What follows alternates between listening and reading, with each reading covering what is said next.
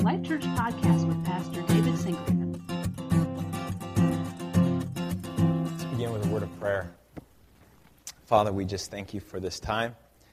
Holy Spirit, we pray that you would come and unpack your scriptures for us, that you would soften our hearts to the places that they have gotten hardened, that you would help us to see the condition of our own hearts, and that you would awaken us to the beauty of the gospel again today.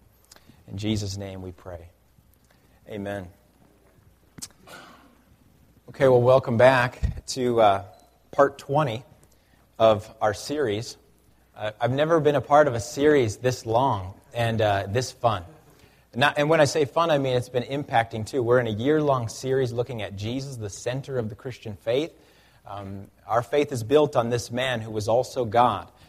We're looking at his life, his ministry, his teachings, his parables, his miracles, and types of Christ in the Old Testament as well. And it's just been a great time. Pastor Bill and I have thoroughly enjoyed it, and we've heard some good feedback from you as well. And, of course, we've begun talking about the parables here after Easter.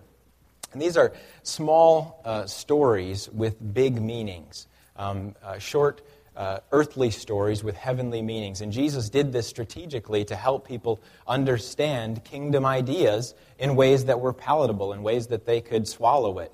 He talked about farming and losing sheep and different things like that, because that's what the people of his day were dealing with. And today we come upon my personal favorite parable, the parable of the prodigal son. Now, this is also the most popular parable, I think, in my mind. And it didn't really become my favorite until about 3 years ago. I read a book. It's called The Prodigal God by Dr. Timothy Keller.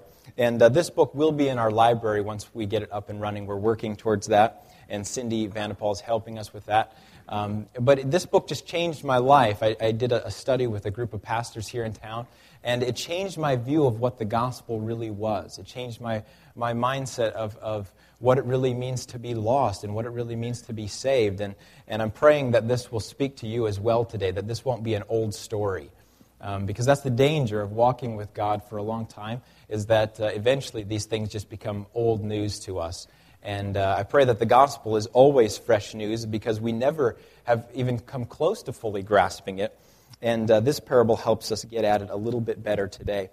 So what I want to do is I want to read the parable, then I want to give you a little bit of historical background to help you understand the significance of it. There's so much that we could say about it. We could be here a long time, but I'm going to try not to do that. And then I just want to highlight three big things from this parable. I want to talk about how Jesus is redefining sin in this parable. I want to look at how he's redefining lostness, and then I want to look at how he shows us what we all need, every last one of us, here in this parable. So let's dive in. Let's get right into work here by reading the parable. Now, I want to begin in Luke 15, verse 1, but the parable actually doesn't start until verse 11. But let's start in verse 1, because it's important that we understand who Jesus is talking to, who's gathered around Jesus here. So this is Luke chapter 15. If you don't have a Bible, by the way, there is a hardback black one in the back, and you are welcome to take that as your gift if you don't own a Bible. But we'll be in Luke chapter 15 the whole day today. So here we go, Luke 15, verse 1. Now the tax collectors and sinners were all gathering around to hear Jesus. But the Pharisees and the teachers of the law muttered, "This man welcomes sinners and eats with them." Okay, then Jesus goes on to tell two other small parables, one about a lost sheep and one about a lost coin. And then we come to verse 11, the parable that we're in today, the parable of the lost son. Jesus continued, "There was a man who had two sons. The younger one said to his father, 'Father, give me my share of the estate.' So he divided his property between them. Not long after that, the younger son got together all he had, set off for a distant country, and there squandered his wealth in wild living. After he had spent everything, there was a severe famine in the whole country, and he began to be in need. So he went and hired himself out to a citizen of that country, who sent him to his field to feed the pigs. He longed to fill his stomach with the pods that the pigs were eating, but no one gave him anything. When he came to his senses, he said, 'How many of my father's hired servants have food to spare, and here I am starving to death? I will set out and go back to my father and say to him, "Father, I have sinned against heaven and against you. I am no longer worthy to be called your son. Make me like one of your hired servants." So he got up and went to his father. But while he was still a long way off, his father saw him and was filled with compassion for him. He ran to his son, threw his arms around him, and kissed him. The son said to him, "Father, I have sinned against heaven and against you. I am no longer worthy to be called your son." But the father said to his servants, "Quick, bring the best robe and put it on him. Put a ring on his finger and sandals on his feet. Bring the fattened calf and kill it. Let's have a feast and celebrate. For this son of mine was dead and is alive again. He was lost and is found." So they began to celebrate. Meanwhile, the older son was in the field. When he came near the house, he heard music and dancing. So he called one of the servants and asked him what was going on. "Your brother has come," he replied, "and your father has killed the fattened calf because he has him back safe and sound." The older brother became angry and refused to go in. So his father went out and pleaded with him, but he answered his father, "Look, all these years I've been slaving for you and never disobeyed your orders. Yet you never even gave me a young goat so I could celebrate with my friends. But when this son of yours who squandered your property with prostitutes comes home, you kill the fattened calf for him." "My son," the father said, "you are always with me, and everything I have is yours. But we had to celebrate and be glad, because this brother of yours was dead and is alive again. He was lost and is found."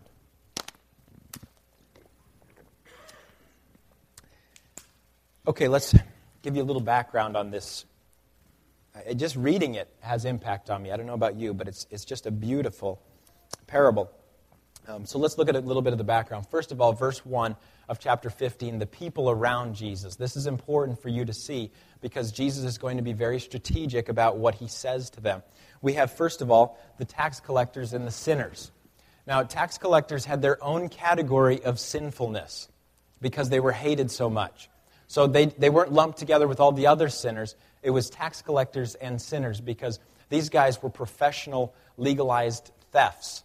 They would charge people too much money for taxes and then keep the rest for themselves. So they became very wealthy at people's expense, and everybody knew it, but they couldn't do anything about it. So they hated these guys. All right, so tax collectors and sinners are gathered around him, but also we see the Pharisees and the teachers of the law gathered around Jesus. And this is not the first time we see this. We saw this in John 3 and 4 with Nicodemus, and then the Samaritan woman at the well. We're constantly seeing Jesus interact with these two polar opposite groups of people, what you might call the religious group of people and the rebellious group of people, what you might call the outwardly righteous group of people and the unrighteous group of people, the kind of people that find their life and their identity in moral conformity and obeying all the rules, and the kind of people that find their life by breaking all the rules and by just doing whatever I want to do. And don't tell me what to do because I'm my own boss and I can do my own thing. And I'm all about having fun. And so Jesus is interacting with both of these groups of people here in this parable. And that's important for us to see here because he's going to say something to both groups of people. Now, I don't know about you, but I've been both in my life. And maybe you have been too. So whatever stage you're in right now, you need to listen with those ears because Jesus has something to say to all of us. Now, on to the parable itself in verse 11. Now, Keller, I think, rightly says that this parable is often misnamed. It's called the parable of the prodigal son or the lost son, but he says it should be called the parable of the two lost sons because this is really two different acts in one parable. There's the lost younger son, which is Act 1, and there's the lost older son. And so we're going to look at those two acts and really divide this up and see how this is a parable about two lost sons here. Now, verse 11, Jesus continues with this parable right after his other two parables, which are similar, and we'll mention that in a bit here. But he says, "There was a man who had two sons. The younger one said to his father, 'Father, give me the share of my estate.' So he divided his property between them." Now, one of the things we have to realize here is that there's nothing that Jesus says about this father that would give any indication that he's anything but a good dad. He's a great dad. And we see that over and over again in the story.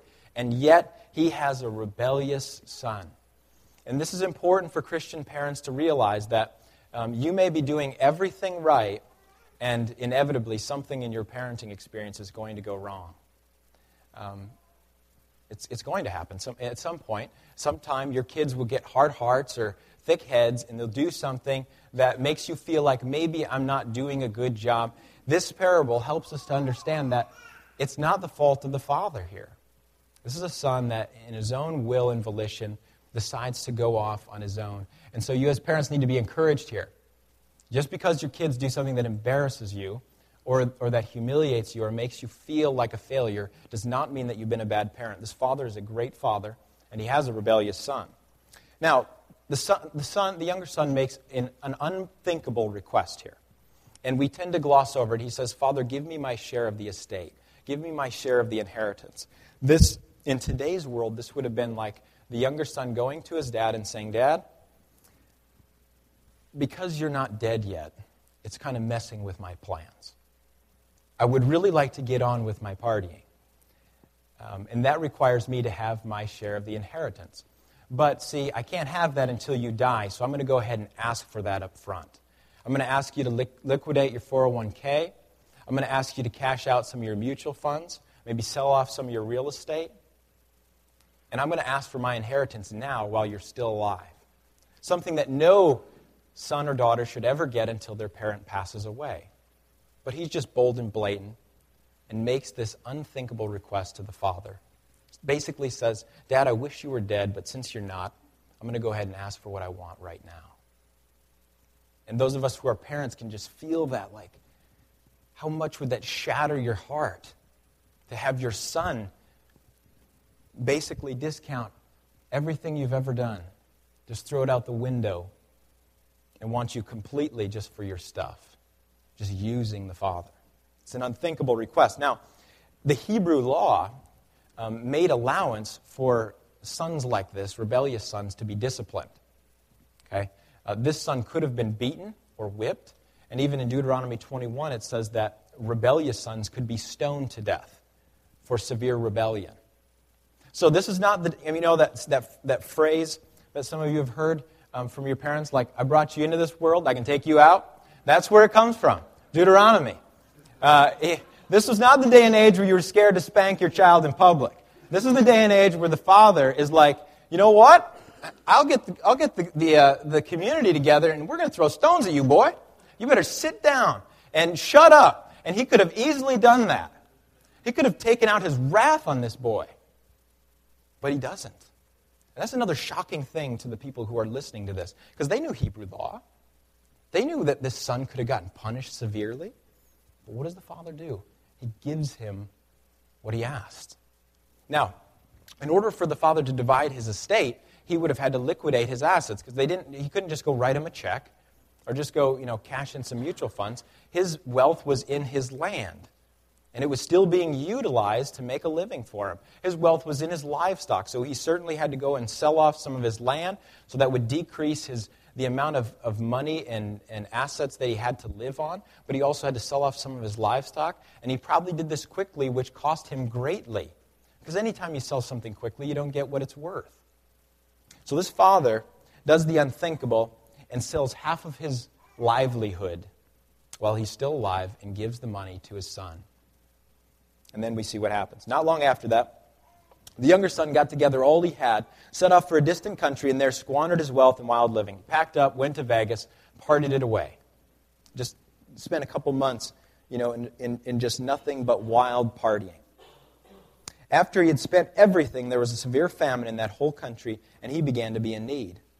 So he went and hired himself out to a citizen of that country, who sent him to the fields to feed pigs.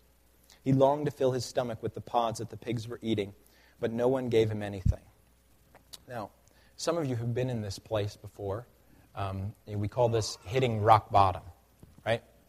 Where you decided that you know best for your life, that you know how to live life and live it to the fullest, and your path has taken you down such a path of destruction that you finally hit rock bottom. And I can't think of a better illustration than when you look at a bunch of pigs and you say, hey guys, save some for me. I mean, that is rock bottom. This guy is at the bottom. And all of a sudden, verse 17 says, he comes to his senses.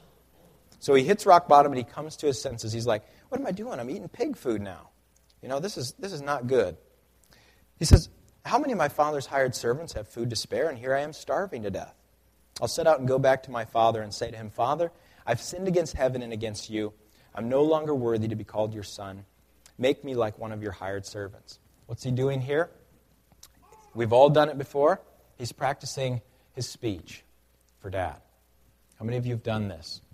You did something wrong. You got caught smoking, or you took the car out and you crashed it, or something like that. And now you have to come back and face your dad, who specifically told you not to do this. I can remember one time I got caught. I didn't get caught necessarily, but I knew my dad knew. He showed up unannounced at one of my friend's house, and we were smoking cigars. And this is when I didn't really know how to smoke cigars very well. But we did have enough common sense to take our shirts off and to go outside. And we were that's all the common sense we had. And so my dad shows up unannounced because I had forgotten to do something, and my friends were like, "Dude, your dad's here. You're dead, man." Because we were, maybe late middle school, early high school. This was definitely, we could get kicked off the basketball team and all these different things. And we're sitting there smoking stogies. And my dad gets out and he rings the doorbell, and so I quick put my shirt on, but I just reeked like smoke. Because these are not good cigars, first of all. They're terrible cigars, and they just, such an after smell. And the whole way home was silence, but there was many thoughts running through my mind. I was preparing my speech. I screwed up Dad's speech. And you just don't know exactly how to word things, And so this son is trying to find the way to word it. Should I call him Dad? No, that might be a bit too familiar. Will there be a group of people waiting to stone me? I don't know. I have to be prepared for that. And he's just thinking through this. Maybe I should say Master. Maybe that would be better than calling him Father. I don't know.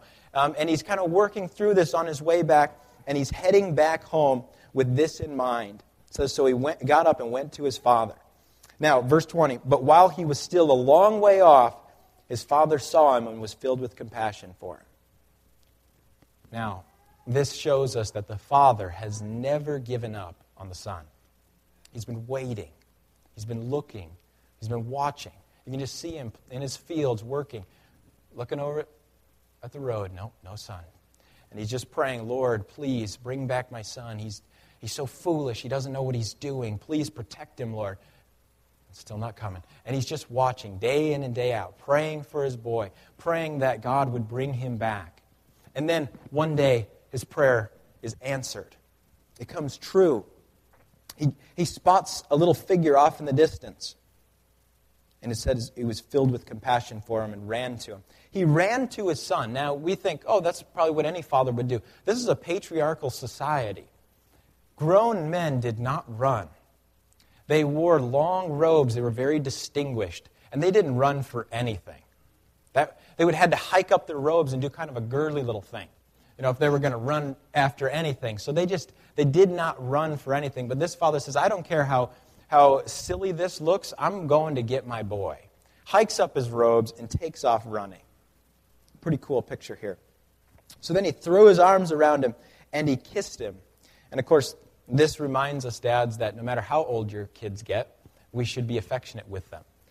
Even when they're teenagers and they say that they hate it, we should give them big bear hugs and kiss them and say, hey, I love you and I'm proud of you.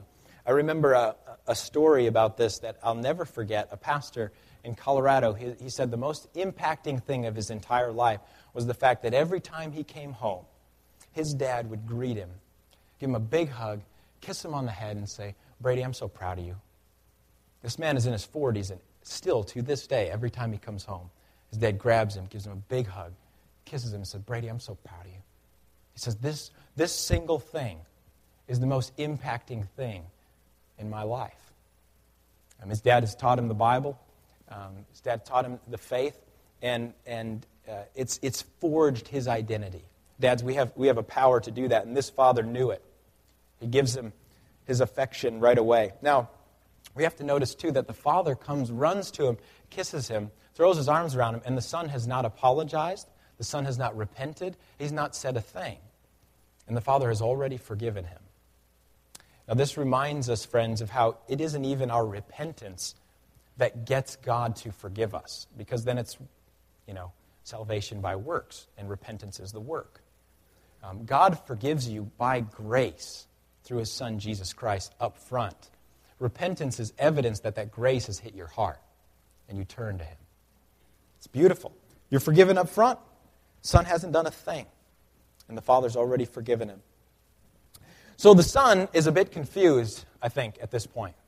You know, he's expecting something bad, probably, expecting an angry father, which would have been very logical to think. And now he gets a running dad who's kissing him, and I think he's just a bit startled, like, what do I do with this? I didn't plan on this. So, he's a bit flustered, and then he immediately goes back into his speech that he'd already prepared. The son said to him, "Father, I've sinned against heaven and against you. I'm no longer worthy to be called your son." And the father just totally interrupts him and says, "Yeah, whatever, I love you, son." But the father says to his servants, "Quick, bring the best robe and put it on him. Put a ring on his finger and sandals on his feet." It's like he's giving him back his identity as son. He says, put him back on the car insurance. Give him his room back. Get him a debit card again. Let's just fully reinstate him. He's back on the bankroll, right?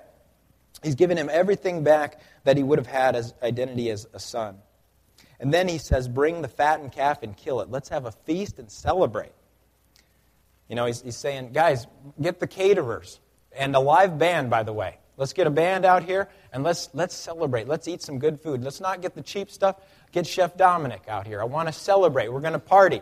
I want a good band. I want some live music. We're going to dance. It's going to be a great time. It's going to have a big old celebration."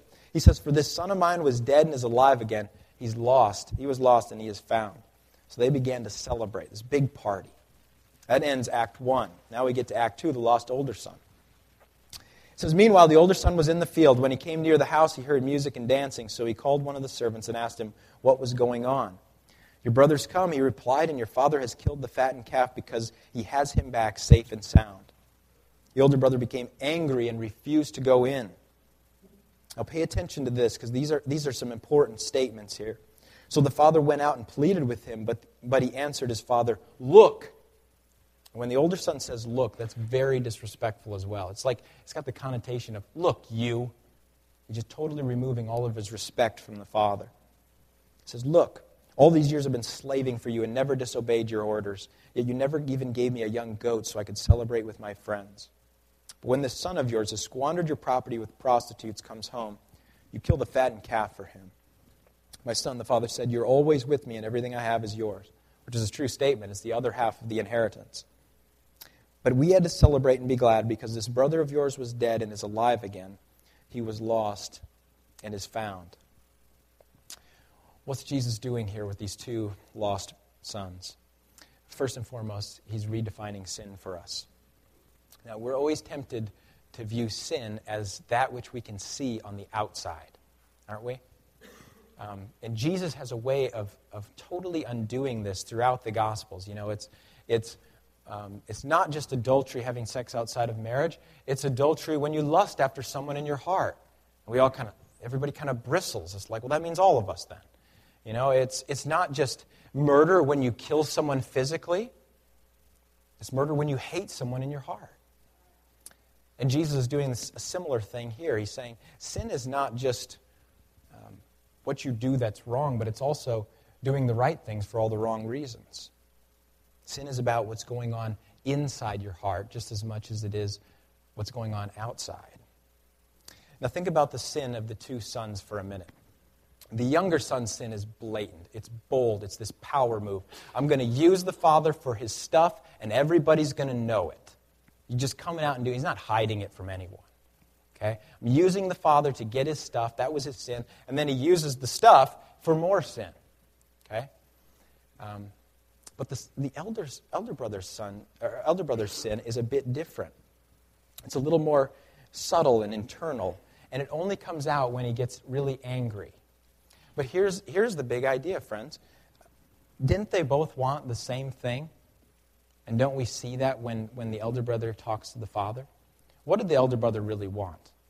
He says, "Hey, this son of yours who squandered your wealth with prostitutes comes home, and you kill the fatted calf for him, but I never even got a goat to celebrate with my friends." What's he so mad about? He's angry because he wanted a party with his friends. He just went about it in a different way. He thought being obedient to dad would be more advantageous to him. He thought it's going to be to my benefit to be obedient to dad. I'm going to get further ahead of the younger son. He's being stupid. My plan's going to work out for me in the end. Whereas the younger son, he's going to blow all his stuff. It's not going to work out as good for me. But he gets really angry, and he ends up blowing up and telling the father, really, I wasn't staying home because I loved you, Dad. I was staying home because I thought it would be better for me. I was staying home because I thought you would give me more stuff. Because financially it would work out better for me in the end. He didn't love the father for the father either. Both sons were using the father to get to his stuff. We have to see that. Both sons in the end wanted the father's stuff and not simply the love of the father. So we have to ask ourselves a question here, especially those of us who have been, serving God for a number of years. And that is, why do I serve God? Why do I stay at home with the Father? Is it because I love Him? Or are you serving God to get His stuff? See, Christians can get into this trap really quickly. I love God, I serve God because, or I obey God because then He will be good to me. He'll bless me. He won't allow anything bad to happen to me. He will bring good things into my life and never bring bad things into my life. But you've got the heart of an elder brother if when your plan goes bad, you get angry with God. That's when you can spot the heart of an elder brother so quickly when their life doesn't go as they planned it to. When all of a sudden God isn't behaving the way that you thought He should. And in this parable, the father's not behaving the way that the older son thought he should. He said, well, you shouldn't invite him back in.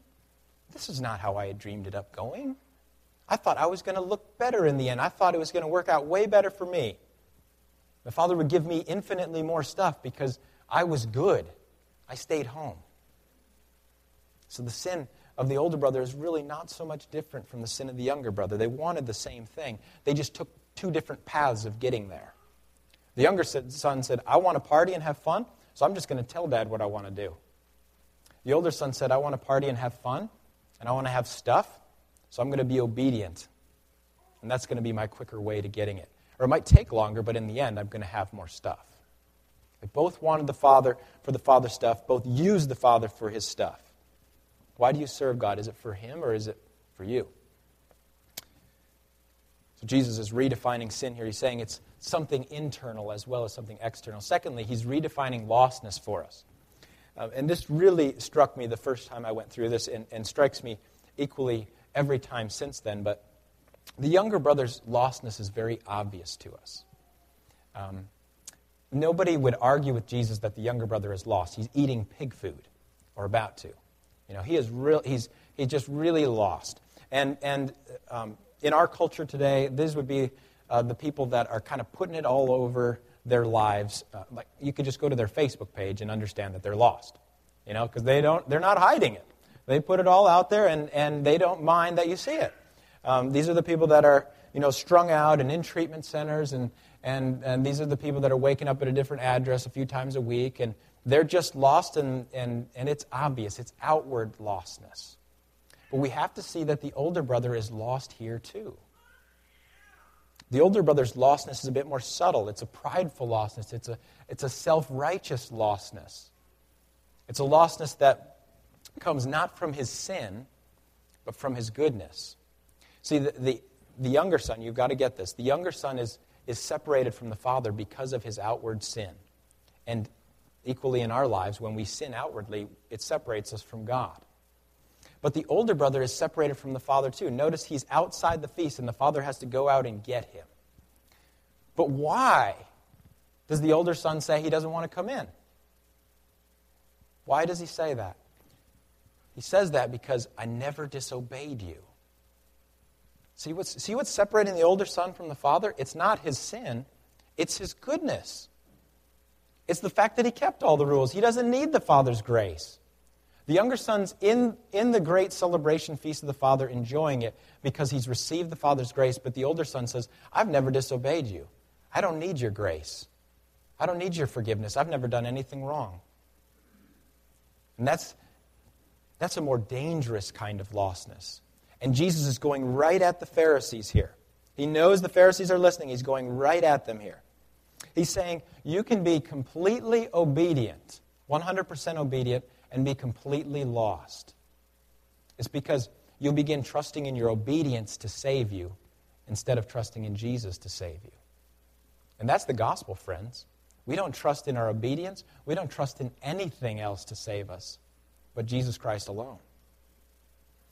Flannery O'Connor has a novel in which she describes a young man that has elder brother syndrome. And she describes this man as having a deep, black, wordless conviction in him that the best way to avoid Jesus was to avoid sin. The best way for him to avoid Jesus was to avoid sinning.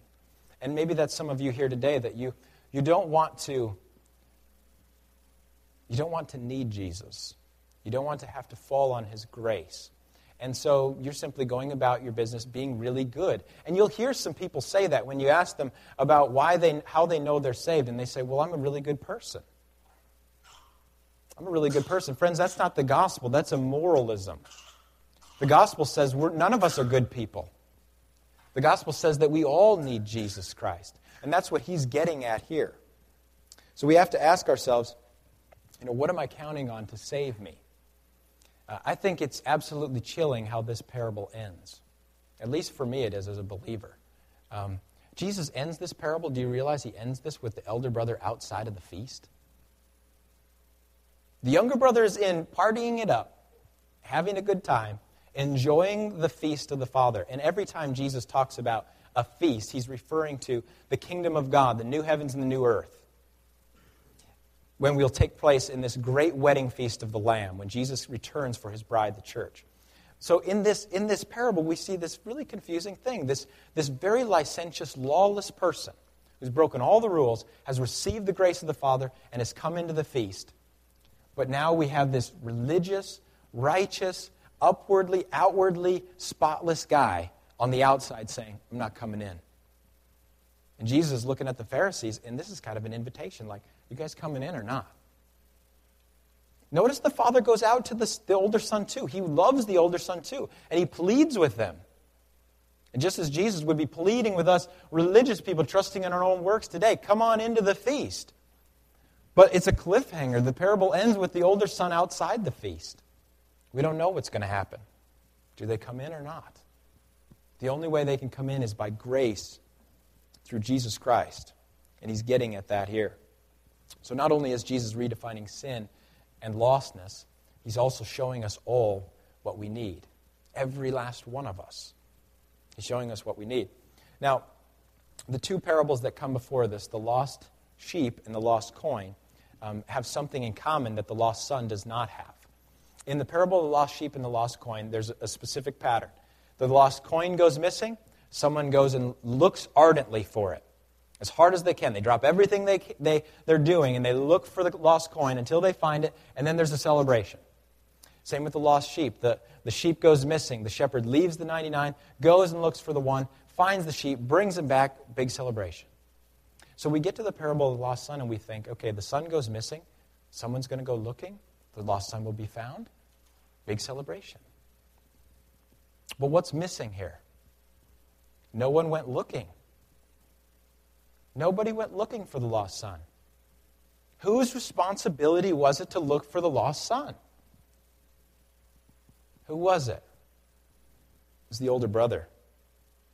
It would have been his responsibility to bring his younger brother back. A lot of people say when they look at this parable that this is evidence that there's no atonement. In other words, there's no sacrifice for our sin. They're just forgiven, and it's just wiped out, and nobody really pays for that. But that's not true. And this parable illustrates that. If the younger son is going to be invited back into the family, it's going to be at great cost to the older brother. Because in order for the younger son to be reinstated into the family, he will be given a new inheritance. He'll be given a fresh start. And now all the inheritance belongs to the older brother. And the father says that. He says, everything I have is yours. So it would be up to the older son, the older brother, to invite him back in. And he doesn't want to. But none of us can judge him because I feel the same way. I don't want to invite him back in. He blew his chance. He had his inheritance. I want mine. Don't you find that in your own heart? He needed a true elder brother. This younger son needed a true elder brother to say, I'm going to stop at nothing to get my younger brother back. I'll do whatever it takes. I'll give up whatever I don't care about my inheritance. I want my brother back home with the father where he belongs. That's what this younger son needed, and that's what he didn't have. He needed a brother like this. There's a story of this young man that went to fight in Vietnam, and he went missing. And the army notified his family back in the States and said, "We've done everything we can to find him, but your son is missing." And fortunately for this son, he had an older brother that was not like the older brother in this parable. And the older brother immediately bought a plane ticket, went to Vietnam, and searched and searched. And this older brother searched so much that he became known on both sides of the battle as simply the brother. They respected his quest to find his younger brother, and they left him alone.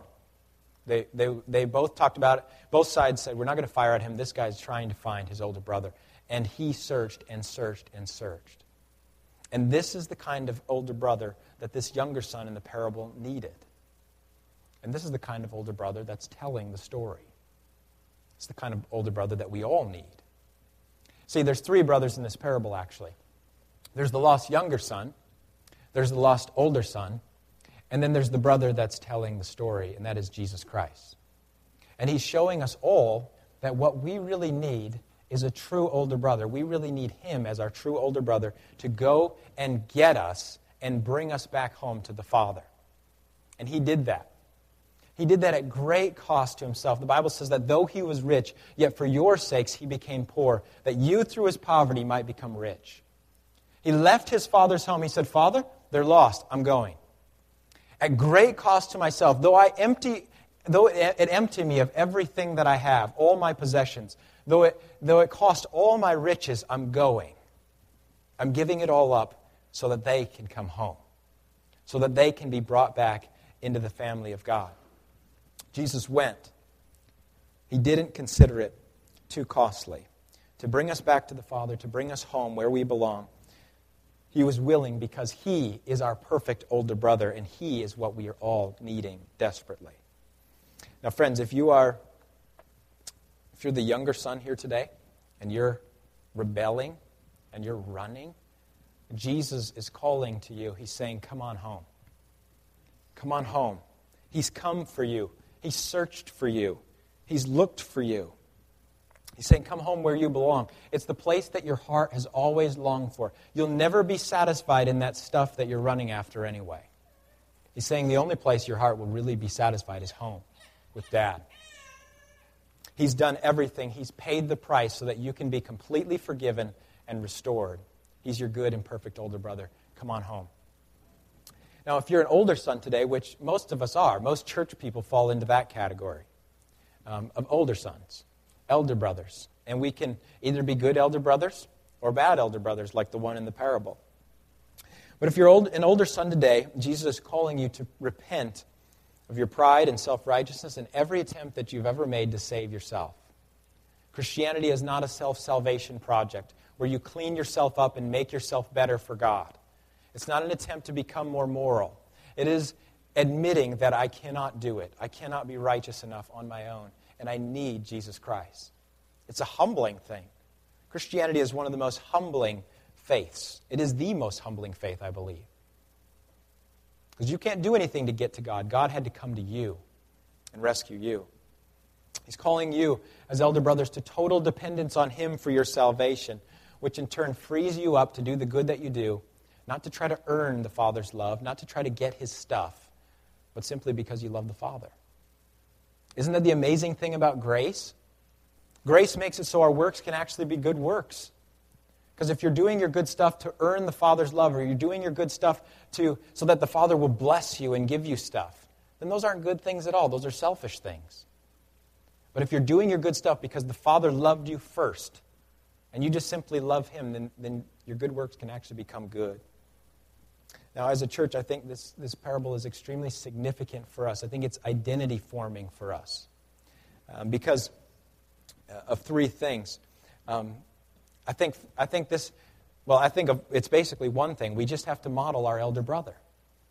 That's what this parable is calling us to. Model your elder brother Jesus as a church. And that means, number one, we walk humbly with our God and love him for who he is, not for what he can do for us, not for his stuff. Number two, that means that we go and get our younger brother. You notice we don't often preach about just all those lost people need to just come in here to church. Friends, this is a believer's meeting. This is where we train you. This is where we empower you and equip you to go out into your spheres of influence and to be diligent and to be aggressive and to be relentless with the younger brothers. To call them, to text them, to say, hey, let's go sit down and have coffee. Hey, let me care about you. Hey, do you need help with this? Let me be in your life. Let me tell you something. As an older brother, sometimes we get sick and tired of chasing down the younger brothers. But we have to remember that we too were younger brothers and that Jesus chased us down. And that should motivate us. That should continue us. Don't ever give up because he didn't give up on you. So you keep texting, you keep calling, you keep staying in their life, loving them, inviting them, speaking truth to them. Just being faithful as a good older brother, you go and get the younger brothers. You don't sit back and say, well, why don't they come in here? Why don't they get their act together? Why don't they just wake up? Come to their senses. Sometimes that happens and someone comes to their senses, they walk into church, and we praise God for that. But more often than not, they need an elder brother to go get them. They need somebody to walk with them. And as Life Church, we say, we're going to be good elder brothers. We're going to go get the younger brothers. And then third and finally, and my favorite, we get to celebrate when they come home. I think one of the saddest parts of this whole parable is that the elder brother misses out on some great food, a great party, and a lot of fun and joy of the father. Because he's so bitter and so angry that the younger son got let off from his sins. And this happens in our lives. We can become angry that someone got let off from all that they did because we lose sight of what Christ did for us. You know, we never want to let ourselves get over what Jesus Christ did for us. Because then when someone comes home, when a younger brother comes home, we got nothing but joy and celebration in our hearts. And I, for one, cannot wait to begin celebrating with you when our younger brothers come home. Amen?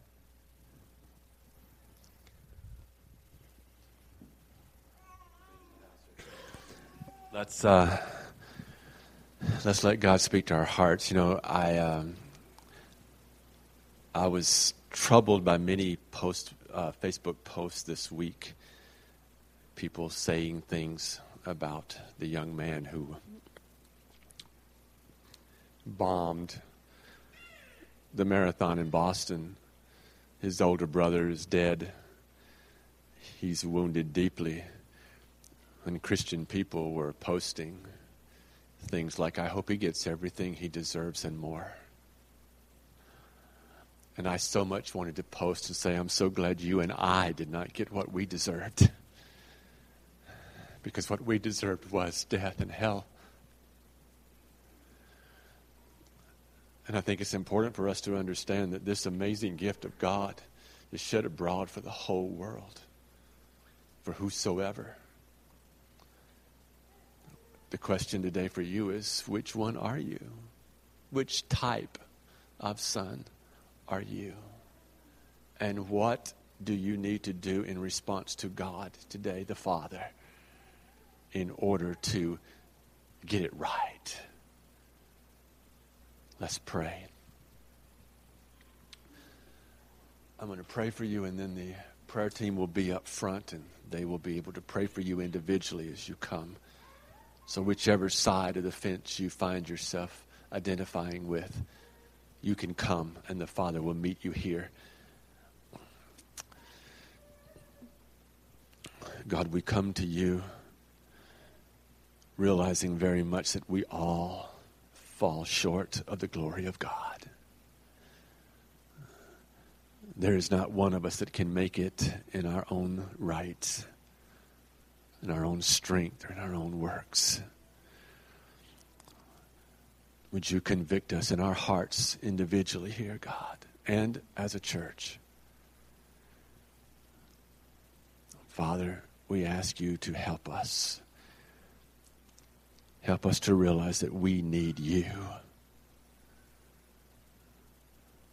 Forgive us when we've tried to do it our own way. Forgive us when we've tried to do all these good things so that we didn't have to have Jesus. And forgive us when we've done all those things that demonstrated that we really do need Jesus. And regardless of where we are, help us to come. Help us to determine in our hearts that we will come to you and that we long to be with you, and we long for your embrace. We long for your identity. We long for you to put that coat upon us, that ring upon our finger. We long to be in that celebration with you. Help us. Help us, oh God. In the name of Jesus, I pray. Holy Spirit, convict us and draw us. In Jesus' name, amen.